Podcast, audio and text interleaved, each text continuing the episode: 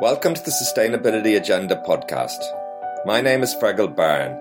Every week I speak to leading sustainability thinkers and practitioners, scientists, economists, N G Os, business leaders and investors. We discuss the sustainability imperative, the key challenges, the latest thinking, and what's working in sustainability, resilience and regeneration. If you would like a transcript of this episode, or indeed any earlier episode, please email me at fergal at thesustainabilityagenda.com.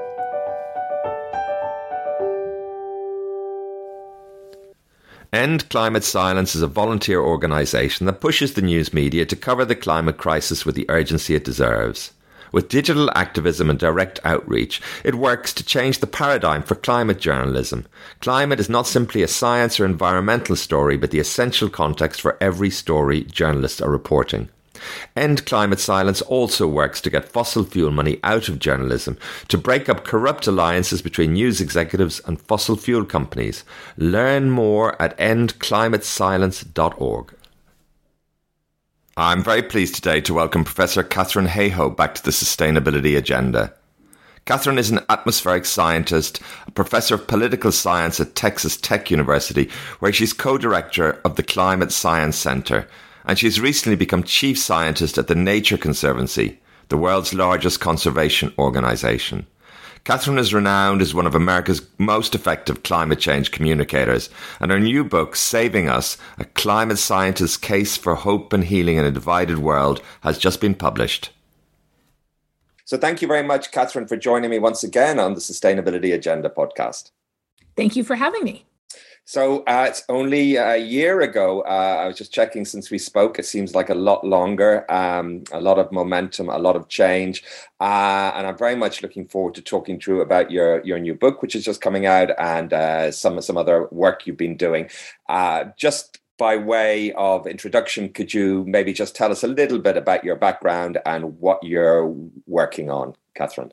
Absolutely. So I am a climate scientist. I really am one of those people who study what we are doing to our planet.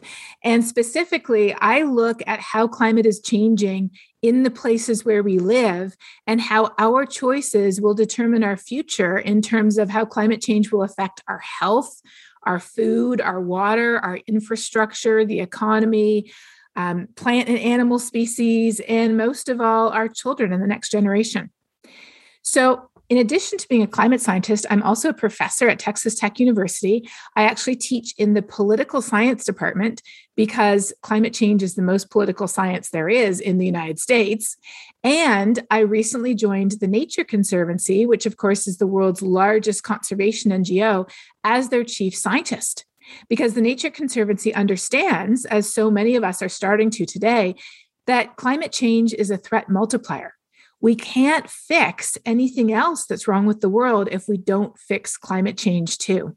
And the good news is a lot of climate solutions are solutions that are also good for our health, for the economy, for our safety and our food and our water, and for the welfare of every living thing that shares this planet with us. Great. Yes, you've got a full plate. Um, now, what uh, clearly, as you mentioned, we're Uh, in, in the midst of many uh, environmental climate crises with the COVID as well. Um, I'm just wondering uh, what's most on your mind. We just had a new I P C C report out. Um, you'd be very familiar with the, with the contents of that uh, and, and, and very closely involved over, over many years. What, what worries you the most about this particular moment, Katharine? The two words that come to mind right now are urgency and agency. Urgency, because we've known since the eighteen fifties that digging up and burning coal back then, and now oil and natural gas, is producing heat-trapping gases that are wrapping an extra blanket around our planet. We today can put numbers on just how much worse climate change made specific events that are already occurring today. Not in the future, not down the road, not far away, but right here in the places where we live. I'm from Canada, and we had a record-breaking heat wave this past summer, followed by wildfires. And climate science can now say that human-caused climate change made that heat wave at least one hundred fifty times more likely than it would have been otherwise. I live in Texas, where Hurricane Harvey in twenty seventeen devastated the Houston area. And we know that about forty percent of the rain and three quarters of the economic damages would not have occurred if the same hurricane had happened one hundred years ago. So the urgency of action is paramount. And the key conclusion of the I P C C is simply this: every year counts. Every action matters. Every choice can make a difference. But that leads directly into the second word that's at the top of my mind after urgency, which is agency. Often we feel paralyzed by this global problem. We think, well, I'm not a C E O or a celebrity. I'm not a president or a prime minister. What am I supposed to do about this? How can we tackle this? Fossil fuels are woven into almost every aspect of our lives. How can we fix climate change before it overwhelms us? And that's really where the new book I wrote comes in, called Saving Us. It is a response to the number one question that I have gotten from almost anyone anywhere in the U K, in Europe, in North America, and beyond over the last few years. And that question is, what gives you hope? Yes, absolutely. And there, there, it's your new book is wonderful and full of uh, examples of conversations, of dialogues that uh, that are are. producing change, new perspectives, and uh, very interesting uh, ideas about why that's important and how to do that. And I'm looking forward to talking to you about that. We we started off on, on a, a, a pessimistic note. What makes you most optimistic about this moment, Katharine? Thank you. That's exactly the right question to ask. And you know, now it's not the science. That is not what makes me optimistic. But what does make me optimistic is the fact that our choices can and will make a difference. They will literally determine our future. It is not too late to avoid the worst of the impacts, but in order to do so, we must act. And if we believe that we're doomed, then we will be a self-fulfilling prophecy. Because if you think we're doomed, it's all over, there's nothing we can do, well, then we won't do anything and we will be doomed. But the reality is, is that climate action is not a giant boulder sitting at the bottom of an impossibly steep hill with only a few hands on it. That boulder is already at the top of the hill. It is already rolling down the hill in the right direction. That boulder has millions of hands on it, from the U K, from Canada, from the U S, from Australia, from India, from Africa, from China, and beyond. The world is changing. ninety percent of new energy installed in twenty twenty during the COVID pandemic was clean energy. Businesses are changing. Cities are taking action. Countries are joining in. Action is happening. And how does it start? It doesn't start when that C E O or celebrity or president or prime minister says it has to. Change happens when ordinary people, individual people like you and me and everybody listening decides, you know what? The world can be different. The world must be different. And so we use our voices to start talking about why climate change matters and what we can do to fix it and what we're doing ourselves and what our place of work can do or our place of worship or our neighborhood or our town or any organization that we're involved in, how each of us can make a difference. And that action is actually what gives us hope. Uh, very good. And and, and I, I'm looking forward to talking to you about that. Just one quick question, something that I, I, I know is close to your heart and you've spoken about and probably can't be said enough. And uh, I, I think has uh, we don't hear enough about, I think, is, is the relationship between climate, uh, climate emergency, climate, uh, global warming and poverty. Well, that exactly is why I became a climate scientist myself. I had always thought of climate change as a young person, you know, growing up in the eighties and the nineties. I had always thought of climate change as an environmental issue that environmentalists like Jane Goodall and David Attenborough and David Suzuki in my home country of Canada, that they cared about and they were working on fixing for us for the future, and that the rest of us wished them well and watched their documentaries and supported their organizations. And I, I always thought, well, you know, I wish I were good at those types of things, but what I'm good at is science. So I'm going to study science. And I was almost finished my undergraduate degree in astrophysics, planning on studying galaxies clustering around quasars, when I serendipitously had to take an extra class to finish my degree. And I looked around and there was this extra course that had just, this new course that was just being offered for the first time on climate science. I thought, well, that looks interesting. Why don't I take it? So I took that class and I was completely astonished to learn, first of all, what we just talked about, that climate change is no longer a future issue. It's no longer a distant issue. It is already affecting us here and now. And it was already doing so in the nineteen nineties. But then the second thing I learned is that climate change is not only an environmental issue, climate change is also a health issue. Climate change is an economic issue. Climate change is an issue of food and water and national security. But most of all, climate change is a justice issue because it disproportionately affects the very people who have done the least to cause the problem. The people who are living on a dollar or two a day, the people who are not able to feed their children or have a safe place to live, the very people who the sustainable development goals of no poverty and no hunger and clean water, such very basic things that we all take for granted, the very people the sustainable development goals are intended to help, those are the people who are most affected by climate change. Because when a drought happens, they don't have crop insurance. They don't have a nice bank account to tide them over. When the floods come and wash away their homes, how do they rebuild? Where do they live? Climate change is disproportionately affecting the poorest and most vulnerable people in the world. And when I learned that, that's when I realized I have to do everything I can to help. And so I, I was good at science. So I thought, well, I'll be a climate scientist. But somebody else might be good at You might be good at law or medicine or communication or activism. Whoever we are, we all have unique abilities, unique skills, unique interests, and every single one of us can use those to make a difference. Because using our voice, like I said, is the most important thing that we can do. And so that's why I wrote my book, Saving Us, so that everybody knows that, you know what, we all have something we can do about this problem. We all have agency to address the urgency of this issue. And by taking action, that is where we all find hope.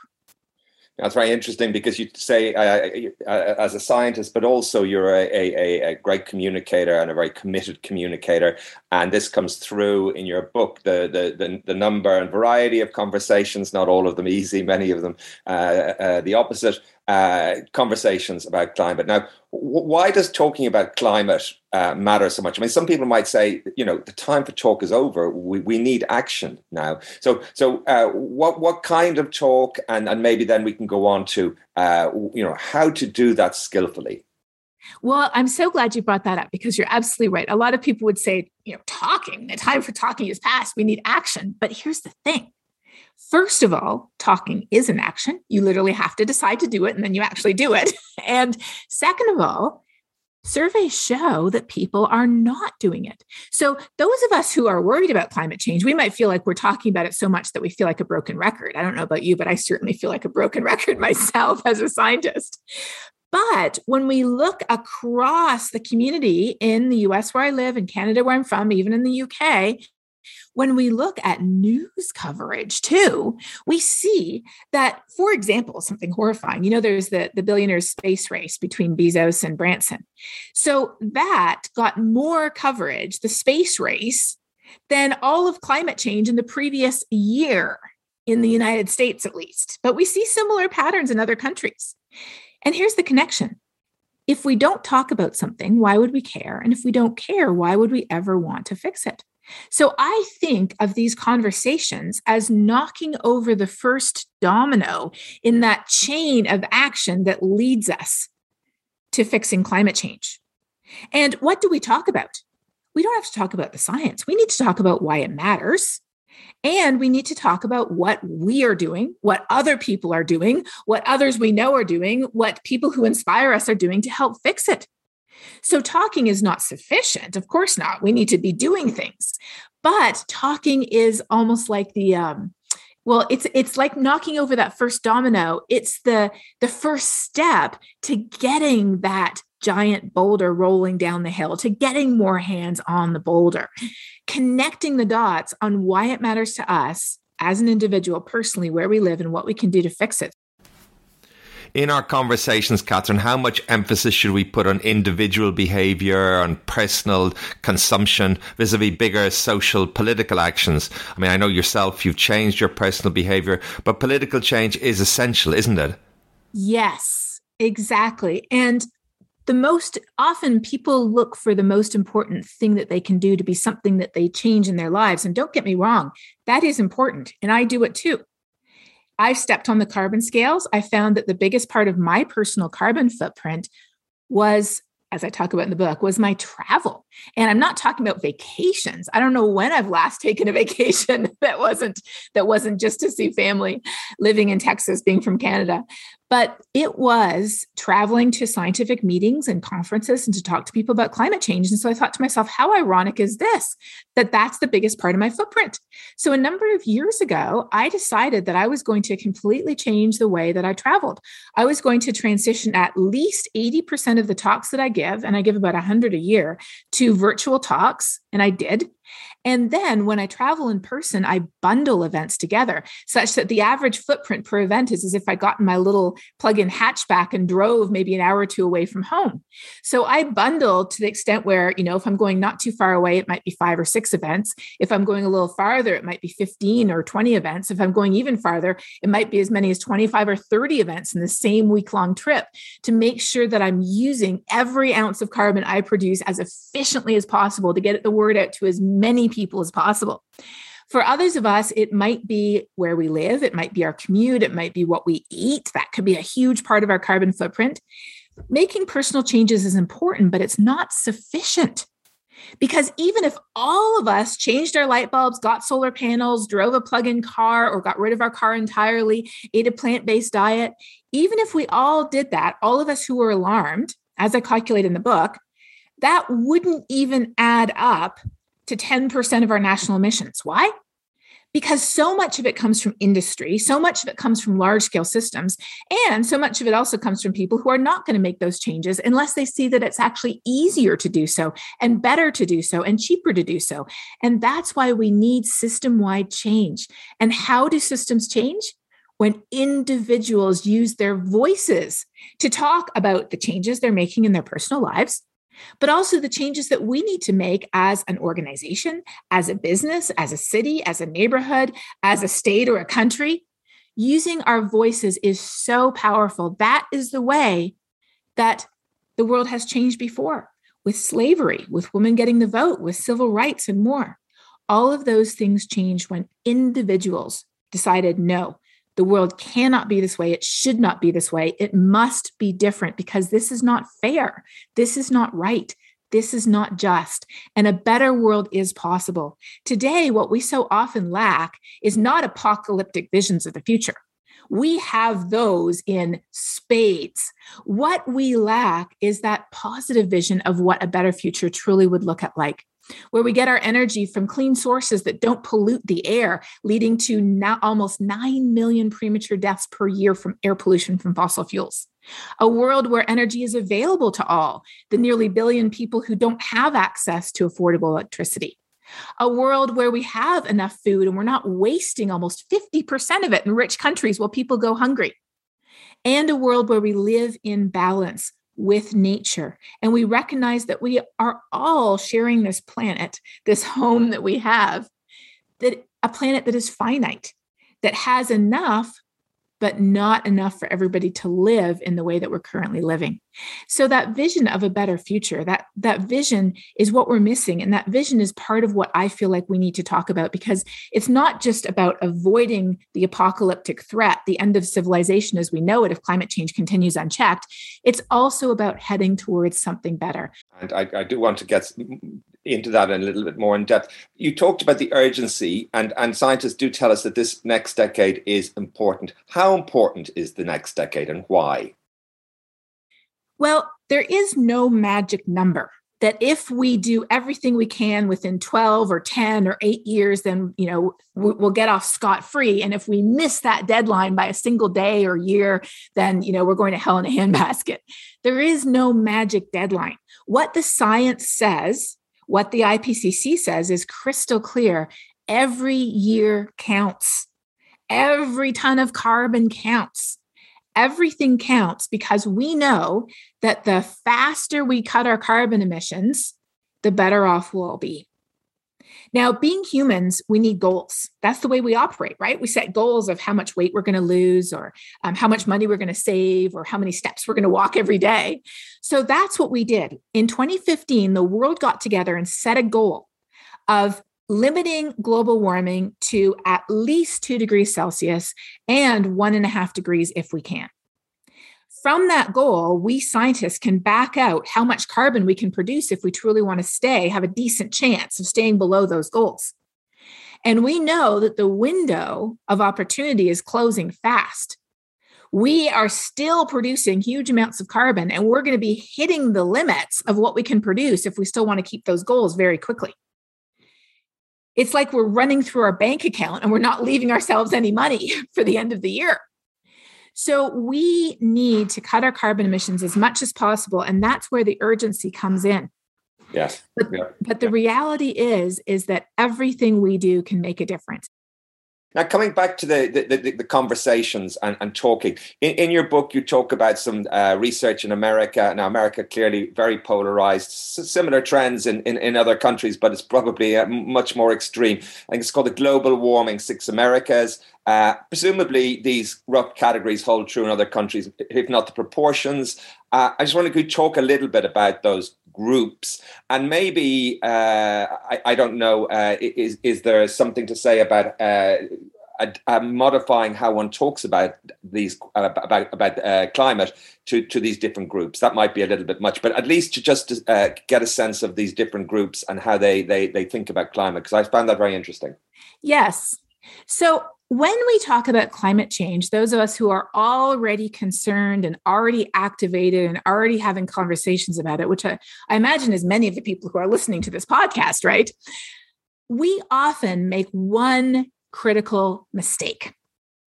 And that one critical mistake is that we think everybody has to care about it for the same reasons we do. So we are often, mostly subconsciously, engaging in conversation to try to change people's values, and often an even deeper level, change their identity, change who they are to make them like us, so then they will care about it for the same reasons we do. And unless the person you're talking to is your young child, that is going to end in failure. Most people are not looking to change their core values, their core identity. And, and when they engage in a conversation where that is sort of the subtext, not, not that, not, you know, no one would ever really say that overtly, but the subtext, we pick up on it and it comes across as judgment and condemnation. It comes across subtly as you are not good enough. You do not care about things for the right reason, like I do. You need to change who you are because who you are is not enough. And that is not an attractive message. I don't like to talk to people who, who are subtly telling me that. I don't know about you, but that's not my favorite thing to do. And it, it certainly doesn't make me want to change who I am. It makes me want to dig in my heels because I feel like I am a good person. I have values that are carefully considered. They are based on my culture. They are based on my heritage. They are based on my family. They are values that I have thought about, that I have consciously decided to adhere to and adopt. And here you are telling me I'm not good enough. I don't like that. So how do we avoid that mistake? We avoid it by recognizing that people don't have to care about climate change for the same reason we do. They don't at all. Because what matters is if they care, not why they care.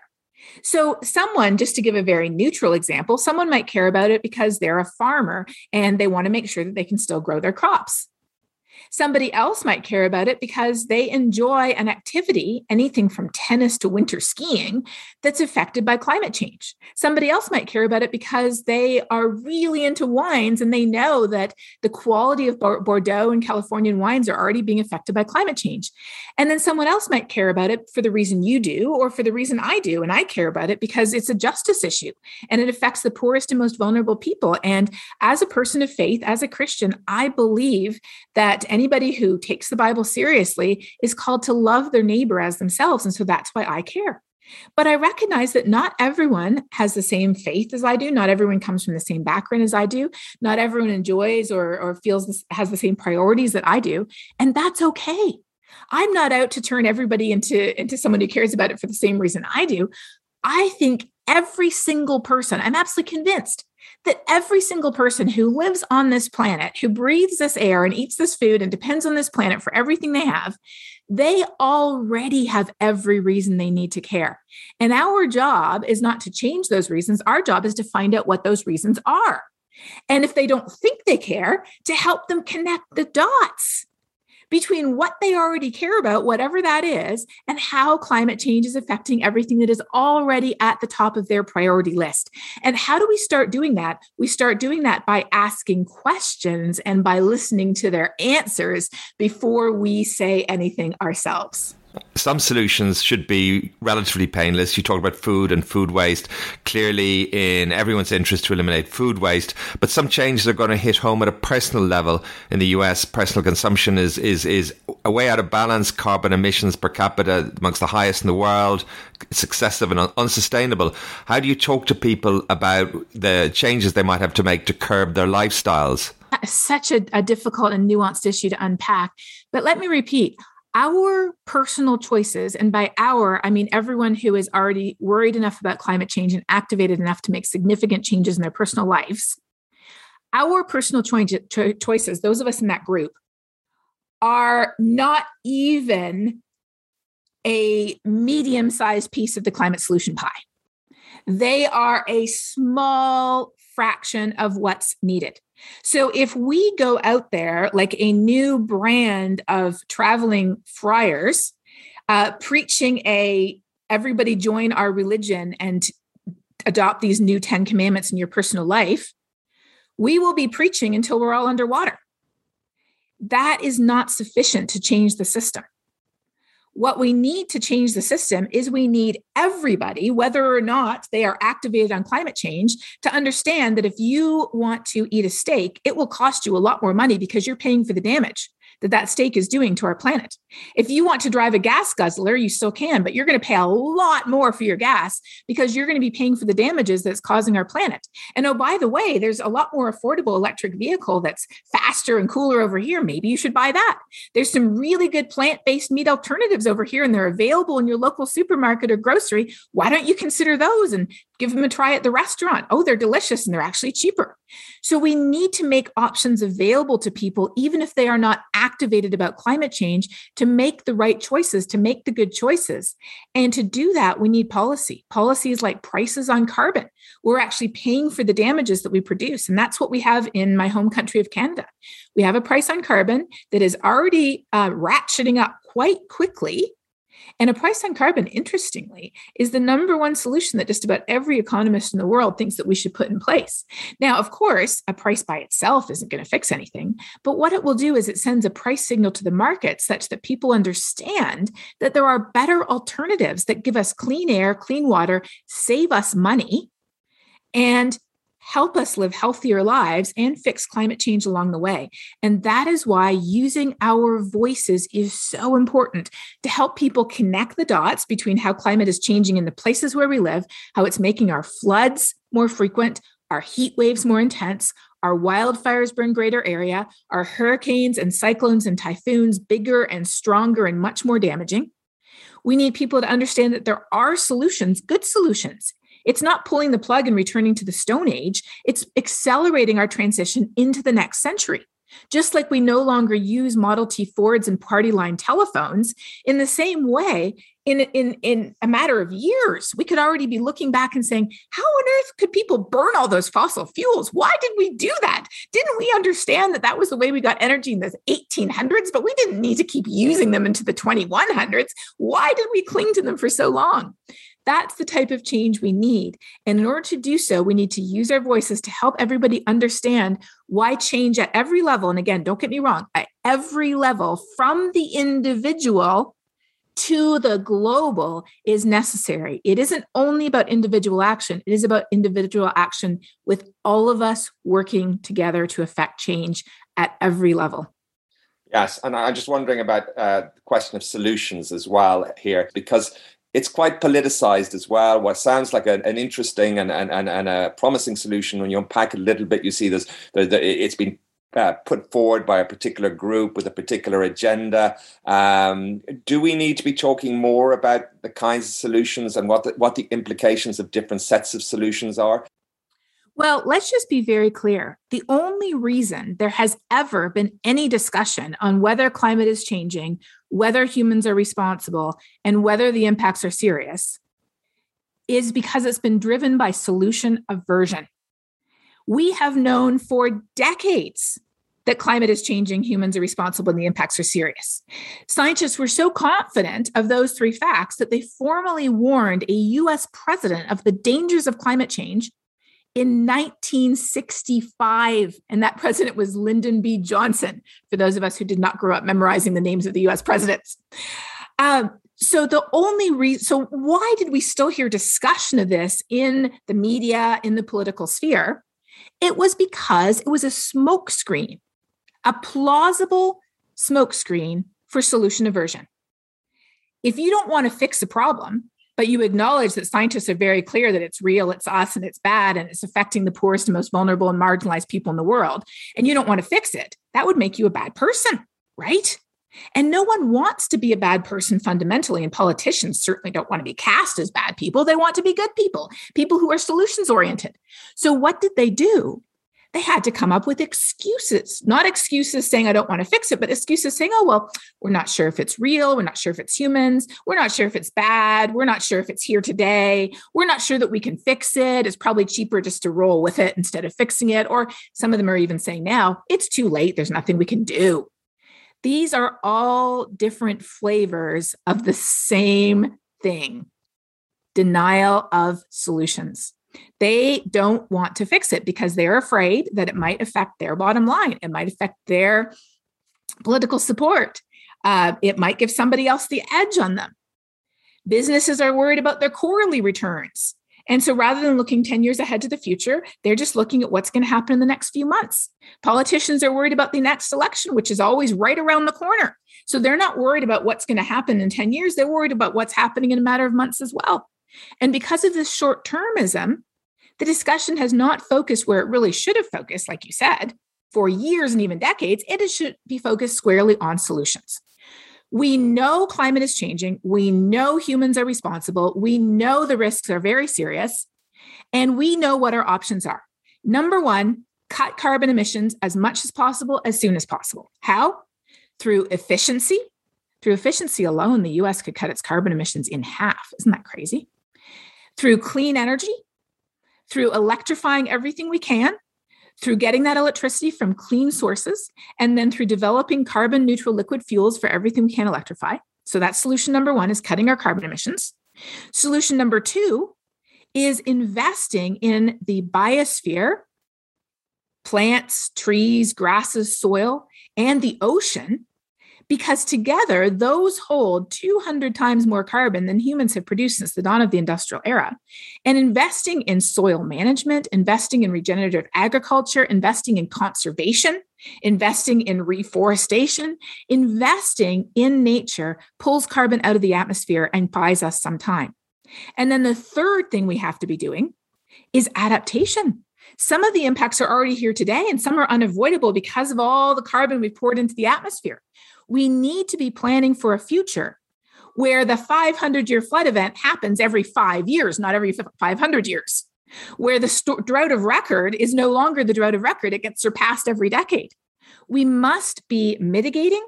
We must be drawing our carbon out of the atmosphere through nature-based solutions, and we must be preparing for and building resilience to the impacts we can no longer avoid.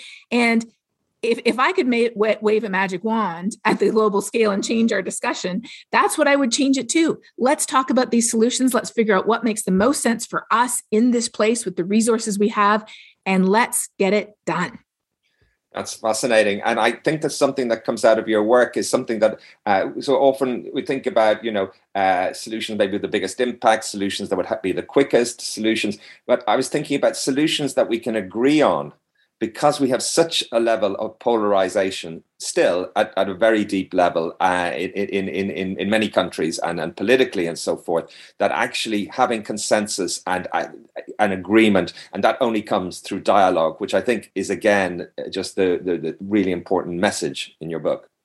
Absolutely. And in my book, I talk about how sometimes when people actually understand what real solutions look like and how they can save us money and clean up the air and be good for the local economy and be good for our lives and our health and our kids, when we understand what real solutions look like, all of a sudden, that's what brings people on board. And their objections to the science completely disappear. And in fact, my personal favorite story in the book is about John's dad, who his solutions, his, his objections disappeared so far that he forgot that he had ever had them. He thought he had always been on board with the science, whereas in fact, he had been so hardcore that my poor colleague John could never even have a conversation with his dad without his dad bringing up some objection to climate science. But I won't tell the rest of the story, because you have to buy the book to get that story. But that is probably my favorite story, talking about the power of good solutions to change people's minds.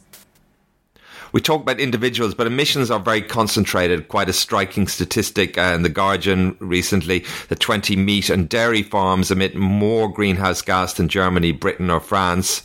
We know that the richest ten percent of the population account for over half of the emissions uh, added over the last uh, twenty or thirty years.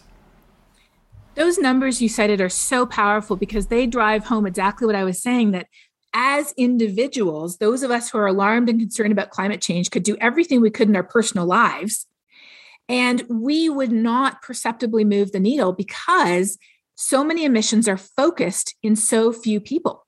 You had some good stats, and here's a couple more. twenty-five cities and the inhabitants of those cities produce fifty-two percent of global greenhouse gas emissions. ninety corporations are responsible for two-thirds of all heat-trapping gas emissions since the dawn of the industrial era. How do these, how do cities change? How do companies change? How do individual coal-fired power plants or big dairy farms change when individuals raise their voices, people who work there, people who are outside and c- connect with them to say, hey, have you thought about changing what you're doing? People also, consumers who say, I'm not going to be using your products. That does have power, and each of us can do that too. Um, there's also big banks. Certain banks support so much more fossil fuel investment than others. I just found out about that recently. And so I cut up my Chase Bank um, cards. I had two of them. I cut them up and I called them and I told them why I was, why I was not working with them anymore. And they said, oh, well, all the banks, all the banks support fossil fuels. I said, not all, most, but you're number one. And that's why I'm not going to be using your services anymore. So there are absolutely things we can do, but focusing what we do on the biggest levers, as you say, creates the biggest short-term change. And what does every one of these actions have in common? It has in common that we as individuals say, you know what? The future can be different. The future must be different. And I'm going to use my voice in my spheres of influence, wherever I am, wherever I work, wherever I live, whoever I'm connected to. I'm going to be using my voice to advocate for that change, to model that change through my personal life as well, and to help bring others on board, showing them how the values they already have, which may be completely different than mine, the values they already have are the exact values that they need to care about and act on climate change. And in fact, ninety-nine times out of one hundred, acting on climate change, taking climate action themselves, caring about climate change and talking about themselves is going to help them be an even more genuine expression of their own values than they already are today. Yes, that's a very posit- positive vision. I uh, did an interview with uh, Johan Prince from uh, an organization called BankTrack, and they track the, the money that big banks are putting into fossil fuel. And uh, the, the the big takeaway from that is the, the banks care about their reputation, and there are all these uh, now these tables and so forth, and they are responsive to uh, uh, how uh, their, their clients respond, uh, how consumers respond, and wh- where they are on the on, on, on the rankings and so forth. Of course, so much more to be done. They've all signed these various accords about uh, climate change, but actually we follow the money, and there are some great initiatives to to to follow the money and and and, and take action on this. There, there is one other uh, slightly depressing uh, question to, to, to note, and I guess when it comes to these these these issues, expectations management is important.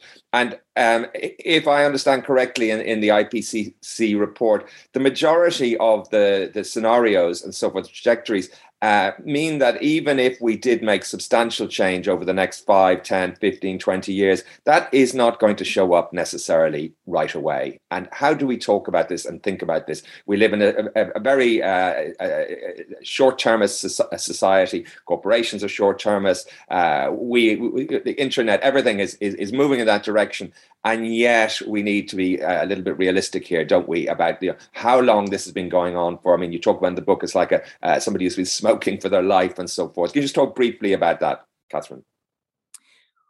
We, the carbon that we produce today and the reductions that we are making today, we will not see those reflected in the response of the climate system for at least two decades, just because there's a lag, just like the The hamburger that you eat for lunch today is not going to be reflected in the bu- in the buildup of plaque in your arteries for some time. But that doesn't mean it isn't important. It is very important. We all know that what we eat, how much we exercise, how much money we save in the bank, we might not see the impact of it today, but we know that it is accumulating for our future. With climate action, though, here's the thing. A lot of these actions do have immediate benefits. So we might not see the change in global average temperature for two more decades or so, but we will see an almost immediate reduction in, for example, air pollution. And I mentioned briefly before, but I want to repeat this because this is a number that hardly anybody recognizes or knows. Nearly nine million people die prematurely every year on average from air pollution from fossil fuels. That is more than twice the annual number of COVID deaths during the pandemic. Twice that every year from air pollution from fossil fuels. And when we stop burning fossil fuels, we see that air pollution improve in a matter of days to weeks. So that benefit we see right away. We also know that in many places around the world, clean energy is cheaper than fossil fuels for electricity. In fact, in many low-income countries, part of the reason why they're low income is because they do not have the vast fossil fuel resources that we did in higher income countries that helped us to develop. But they do have a lot of wind and they do have a lot of sun. And so as I talk about in my book, Saving Us, um, And incredible organizations like Solar Sister are investing in women entrepreneurs in some of the poorest places in the world to help them get solar powered energy that they need so their kids can study at night, um, so they can walk safely. In India, I talk about how they're providing sanitation for many people who don't have ba- access to basic sanitation, and they're taking the human waste and they're turning it into biogas. So there are immediate benefits as well as long-term benefits. And when we talk about nature-based solutions, well, for example, investing in, in trees and green spaces in cities, it improves air quality, it provides shade, it reduces the urban heat island effect, it reduces heat stress, it's good for people's mental and their physical health, and it takes up carbon, of course, at the same time. Restoring ecosystems also provides habitat for many um, animal and plant species that might be at risk. It provides ecosystem services like cleaning up our water. And of course, it also uh, takes up carbon and protects our coastlines from storm surge. So there's so many solutions that have immediate benefits now that are tangible, that can be quantified, that we can see today, as well as long-term benefits. And the question right now is simply, why not? Yes, absolutely. Absolutely. Now, your book is, uh, it's number, I think, uh, one of the top books at the moment on Amazon in the Christian stewardship area. Um, now, it seems the uh, uh, uh, it's a big topic here, and I'm, we're coming to the end but uh, of the discussion, but it seems that uh, the Christians uh, in America, that, that that faith has been subverted in some way by the Republicans uh, over decades and brought into, and there's this tension between faith and, and, and, and political uh, beliefs and so forth. Can you talk, to, is that changing? Uh, I, I, I imagine uh, that this is a community that you know well and, and you're talking to As, as well. Can you just talk about that a little bit? Absolutely. Well, Amazon categories are kind of curious because you don't pick them. they, they just kind of shove you into them. Yes. And sa- Saving Us is not a faith-based book per se, but of course, yes, it reflects my own perspective, which is, is very, very much grounded on, on my belief that we humans have responsibility to care for every living thing on this planet and to love our neighbors as ourselves and to care for their physical needs. And with climate change exacerbating the suffering around the world, exacerbating the poverty, the hunger, and the inequality, how can any of us as humans not care about this issue? So it fits very much with um, the faith traditions of almost any major world religion, but it also fits, fits I think, with, with any of us as humans who understand that we're all in, interconnected. We all live here on this planet. We all breathe the same air. We our, our health literally depends on the health of this planet and of every other living thing on it. And what harms one of us really truly does harm all of us ultimately.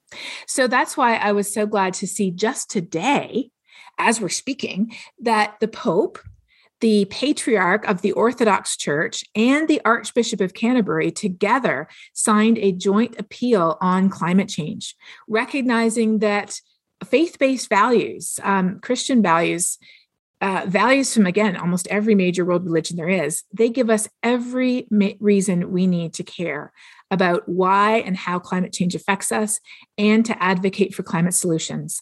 And the fact that in the United States, Christianity, both Catholicism and Protestantism, in the States, Christianity has become associated with climate denial is, to be totally blunt, a perversion of what people believe. It has nothing to do with theology. It has nothing to do with what the Bible says. It has everything to do with politics, with political identity, and with the increase in political polarization that has spread across the U S and sadly is, is spreading around the world as well.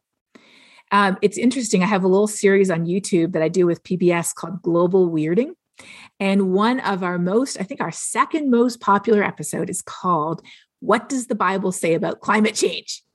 And that one is the one everybody wants to know because of all the religiously sounding objections that people have. Oh, God is in control. Why would this happen? The world's going to end anyways. Why do we care? And the fact that there are solid theological answers to those questions saying, well, God put humans in charge of uh, or having responsibility. So why aren't we fulfilling that responsibility? And the Bible literally says, well, you don't know when the world is going to end, but right now you've got things to do, taking care of people, carrying out the responsibilities you have here today. So any religiously sounding objections, just as the sciencey sounding objections too, any of these objections are just smoke screens for the real issue. The real issue is people don't want to fix it. And so they come up with excuses why not. And that's why talking about real meaningful solutions that we can do ourselves, that cities are doing, that corporations are doing, that organizations are doing, real solutions with benefits today, as well as benefits for the future. That's what changes minds. And how do we get that word out? By using our voices. That's something that every single one of us can do, from the oldest to the youngest. That's a very good advice and, and, and very powerfully put. And thank you so much for your time today. And I highly recommend Saving Us. And it has it's a climate scientist's case for hope and healing. And we certainly need that in a divided world. Thank you so much. I wish you all the best with uh, the, the, the coming months as, as you uh, spread the word about the book and also your new work at the uh, Nature Conservancy and all the great work you do, Katharine. And I really appreciate your time today. Thank you for having me. If you enjoyed this episode, we think you will enjoy Jeremy Lent's new book, The Web of Meaning, Integrating Science and Traditional Wisdom to Find Our Place in the Universe. Jeremy sees the multiple crises we are facing as symptoms of an underlying worldview of disconnection that has passed its expiration date. The Web of Meaning provides an intellectually solid foundation for an alternative worldview of connectedness, weaving together findings from modern science with insights from Buddhism, Taoism, and indigenous knowledge. It offers a coherent, integrated worldview that could enable humanity to thrive sustainably on a flourishing planet. Thank you for listening to the Sustainability Agenda podcast. I hope you found it interesting. It would be great if you could leave a review and share the podcast on social media. You can sign up at iTunes to make sure you don't miss any future episodes.